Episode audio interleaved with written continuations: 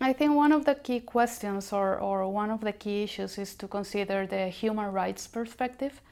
Uh, we can talk about um, health issues and cons- consumption prevention and treatments.